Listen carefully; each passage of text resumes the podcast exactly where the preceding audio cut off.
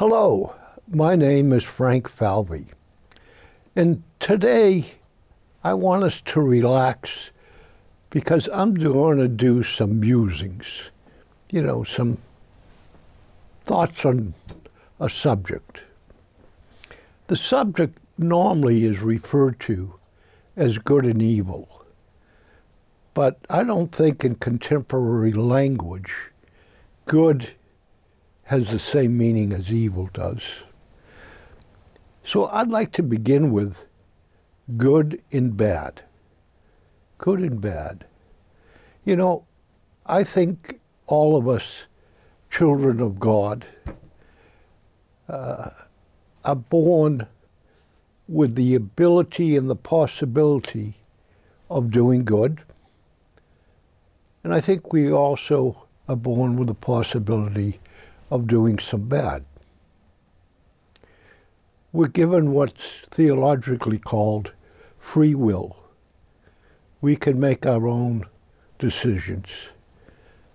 Now, I certainly recognize that our place of birth, uh, our parents' standing in the community, their economic resources, where you were born, when you were born, under what circumstances, all contribute and have an influence to who you are and who you will become.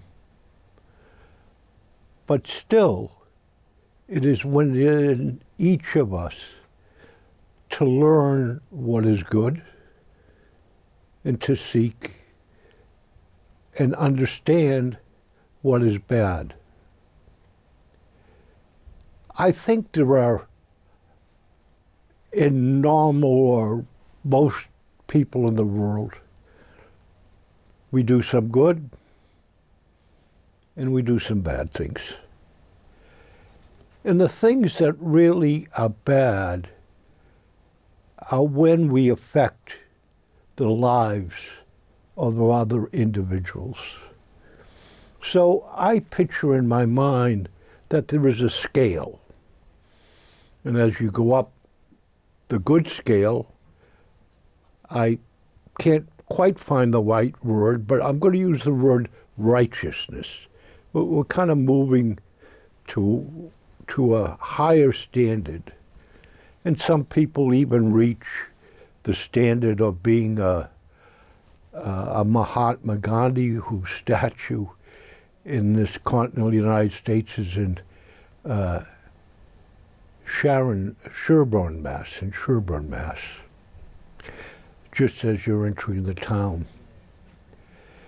There are even local people that have reached a good, the people that formed the Safe Coalition saw a problem and saw some bad things happening, and they have drastically changed things around in this area.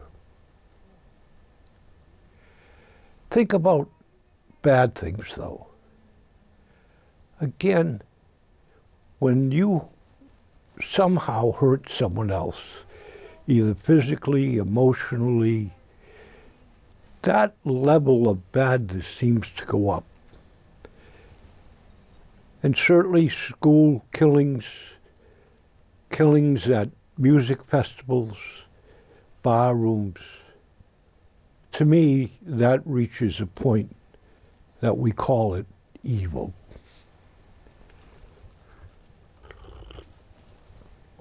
Evil. Bad, terrible beyond what I would say most of us can humanly comprehend. We're human beings. I know that one of the officials of Israel said that the people that crossed the border and killed Israel mothers and fathers and civilians, they were monsters. Well, they may have been monsters, but they were human. They were human monsters. They lived lives like us. They needed bread. They needed other things to sustain their life. But what they did, undoubtedly, unquestionably, was evil. Their actions spoke nothing but the worst. And so when I saw the news, when I saw what happened and I saw the interviews, it bothered me. It bothered me that same in America as we allow guns to perpetrate and cause evil in our society and kind of ignore it, that here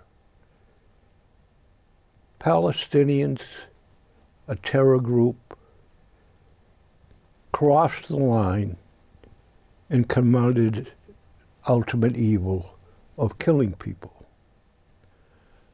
And the first thing that came to my mind is why? Why in the world would they want to do that?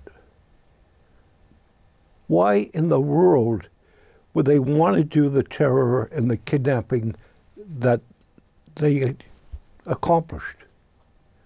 It makes no sense because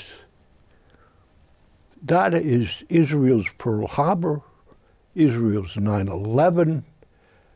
The citizens of Israel are going to be so upset and mad that what are they going to do? They said they weren't going after the terrorist. They said they were going to go to war. And for Israel, you know, before you even did that act, that the world was going to condemn you for the most part, and the Israel nation was going to throw its might totally against you. And their might, you knew, was going to be so overwhelming that you had no defense against it. You had no ability to thwart or even a tiny bit push back what they were going to do to you and your citizens. So why do it? It brings me to a point to go back to good and righteousness, it seems, I mean, going back to evil and righteousness, it seems that evil always wins when it comes to ethnic conflicts, hatreds, religious animosities against one another. It seems that evil is always the predominantly winner. In World War II,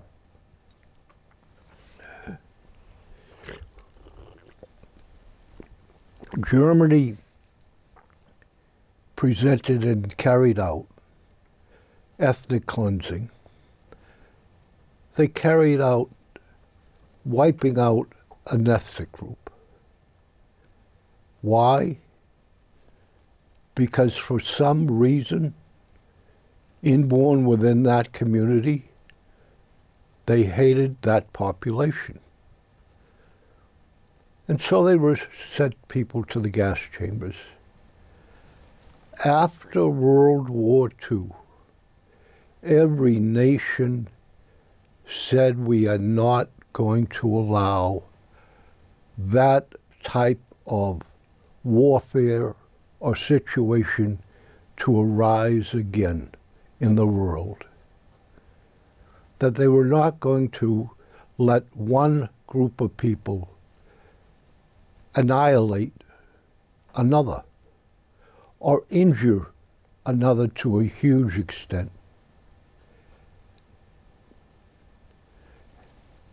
Israel, the United States, the world condemned it and said they would not allow it to happen. And what has happened since World War II? The Iraq gassed the Kurds. The Hutus and Tutsis in Africa went after one another. In the Sudan, one group was massacring another.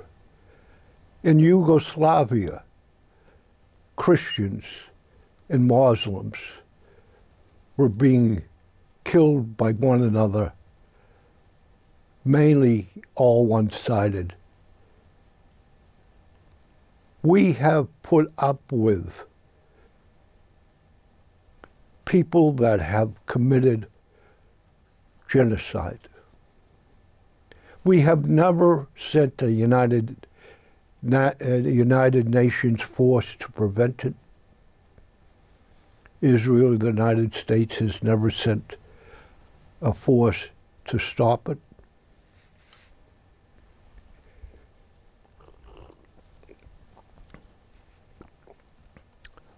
Why is that? We know it's horrific. We know it's uncalled for. Going back to why Palestinians did what they did on October 7th. I saw a movie recently. It was The Holdovers. There was this professor that at a private school that taught ancient history that had to take care of some kids that couldn't go home for I don't know whether it was Thanksgiving or Christmas or whatever, but he had to oversee them because they could not uh, for one reason or another, go home. And in one part of that movie, he said, You have to know the history that has gone on before you. I agree with that. I agree that you need to understand these hatreds that have developed over centuries, over years. But why is it that it's so easy to inflame these hatreds? Why is it that this hatred for one group or people that have done atrocities to you. Yes. You have agreements. Palestinians and Jewish people have a history. They have grievances against one another. It seemed that before the terrorist attack, that there might have been a chance to have another Arab country come to some sort of settlement and resolution with the Israel state. By orchestrating this attack, that is never going to happen. The hatred has been rekindled. I, don't know why why we can't in our human understanding of one another you know we're made of the basically the same way. We have cultural differences and maybe skin color differences but we are human beings we need some way to gain and understand respect at the same time as being, uh, I don't know, being prepared to have bad things happen to us as a culture, as a people. Do our I think the Palestinians wanted a wider war.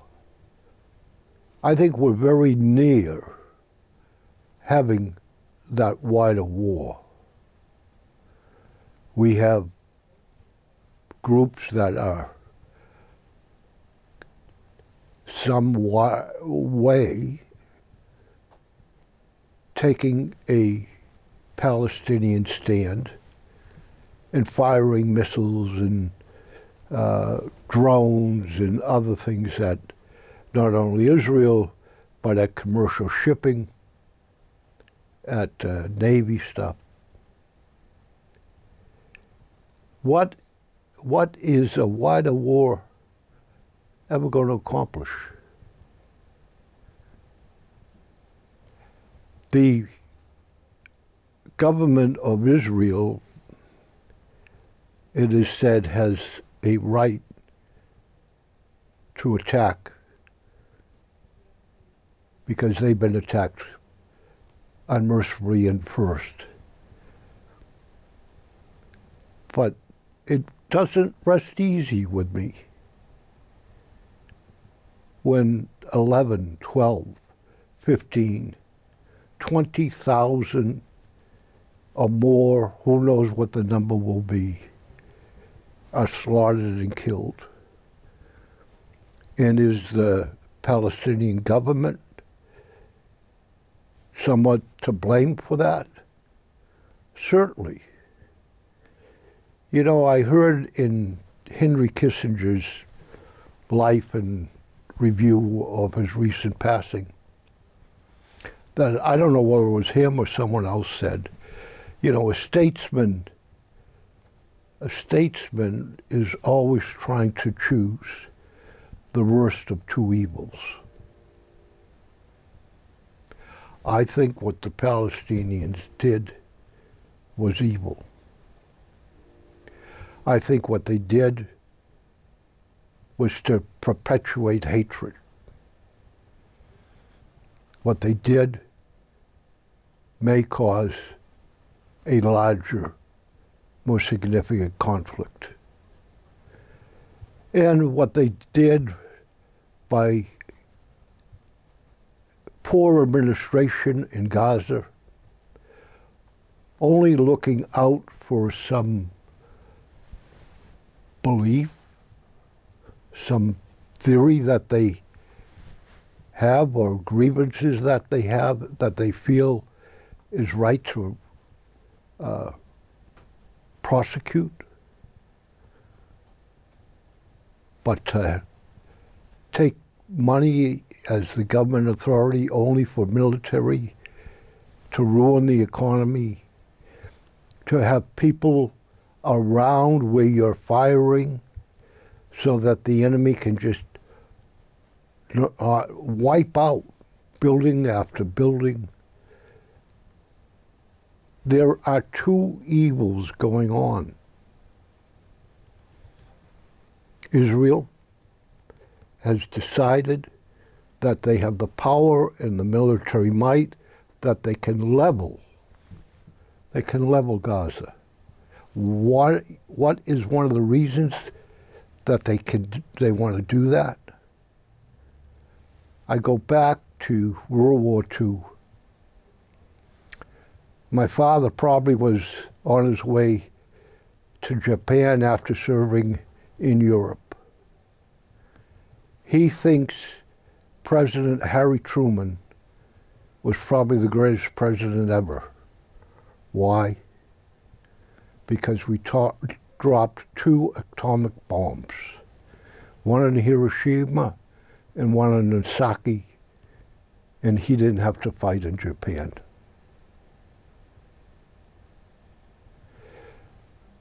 The reason that they dropped the atomic bombs was a different time different era, different culture. But the reason was it would cost less American lives. As an American citizen, that still haunts me. My father's possible life, that Harry Truman wanted to save against the hundreds of thousands of Japanese civilians that were killed for one reason and one reason only. It wasn't dropped on any military target. They were dropped on civilian targets. Why? Because it would save American lives. Why isn't Special Forces going into those tunnels and rooting out the enemy? Because it would cost more Jewish lives. I could be completely wrong and completely off base.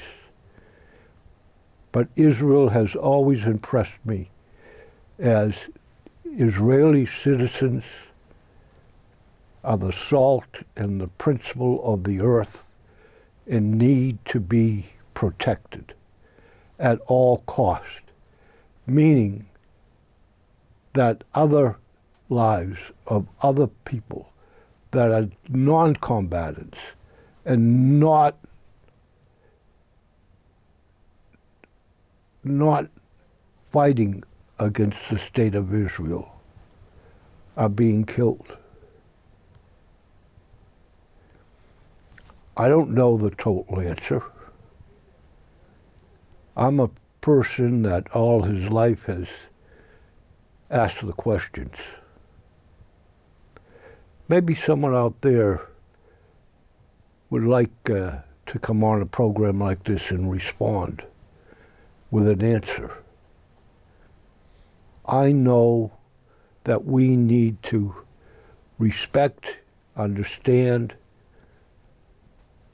at the same time be aware that there are evil people. There are evil organizations.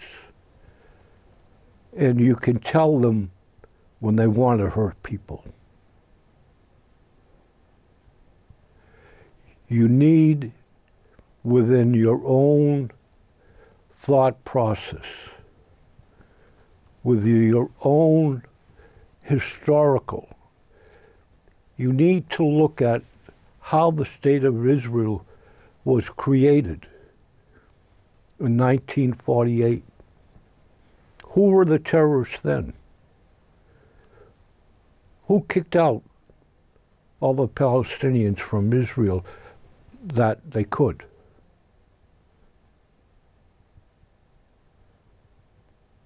I, I I would like you, particularly the Jewish Bible, the Hebrew Bible, the first five books of it are called the Torah. The Torah is studied and has been studied for centuries. If you have the opportunity I would like you to read the Torah. At the same time that you're reading the Torah, read the Quran. Read what the Muslim faith is based on, the Quran. It's interesting that both books you read from the back to the front when it's in Hebrew, Hebrew books start at the back and work to the front. The Quran actually is front to back, but because you're supposed to memorize the Quran, the easiest place to begin reading, and one of the more finest chapters, is in the back of the book, the last one. So a lot of people begin to read and understand the Quran from the back to the front. Well, I've been wrestling this with uh, since October 7th. Uh, this is almost the day that FDR said December 7th will be a day that lives in infamy. And for me, it is. But I'm not sure in all these years much has changed. We need change. We need to begin to look at people as holy. We need to begin to look and help one another on a local level and on a world level. Well, that's my musings. I'm sure I will uh, be back again with uh, some more. Again, if you would uh, like to respond, you can uh, call the studio here 508 541 4118. You can write us at uh, Franklin Cable, uh, 23 Hutchinson Street, Franklin, Mass. Thank you for watching and good health to you. This program was made possible by your Franklin friends and neighbors, good folks just like you. Thanks for supporting Franklin TV. And thanks for watching.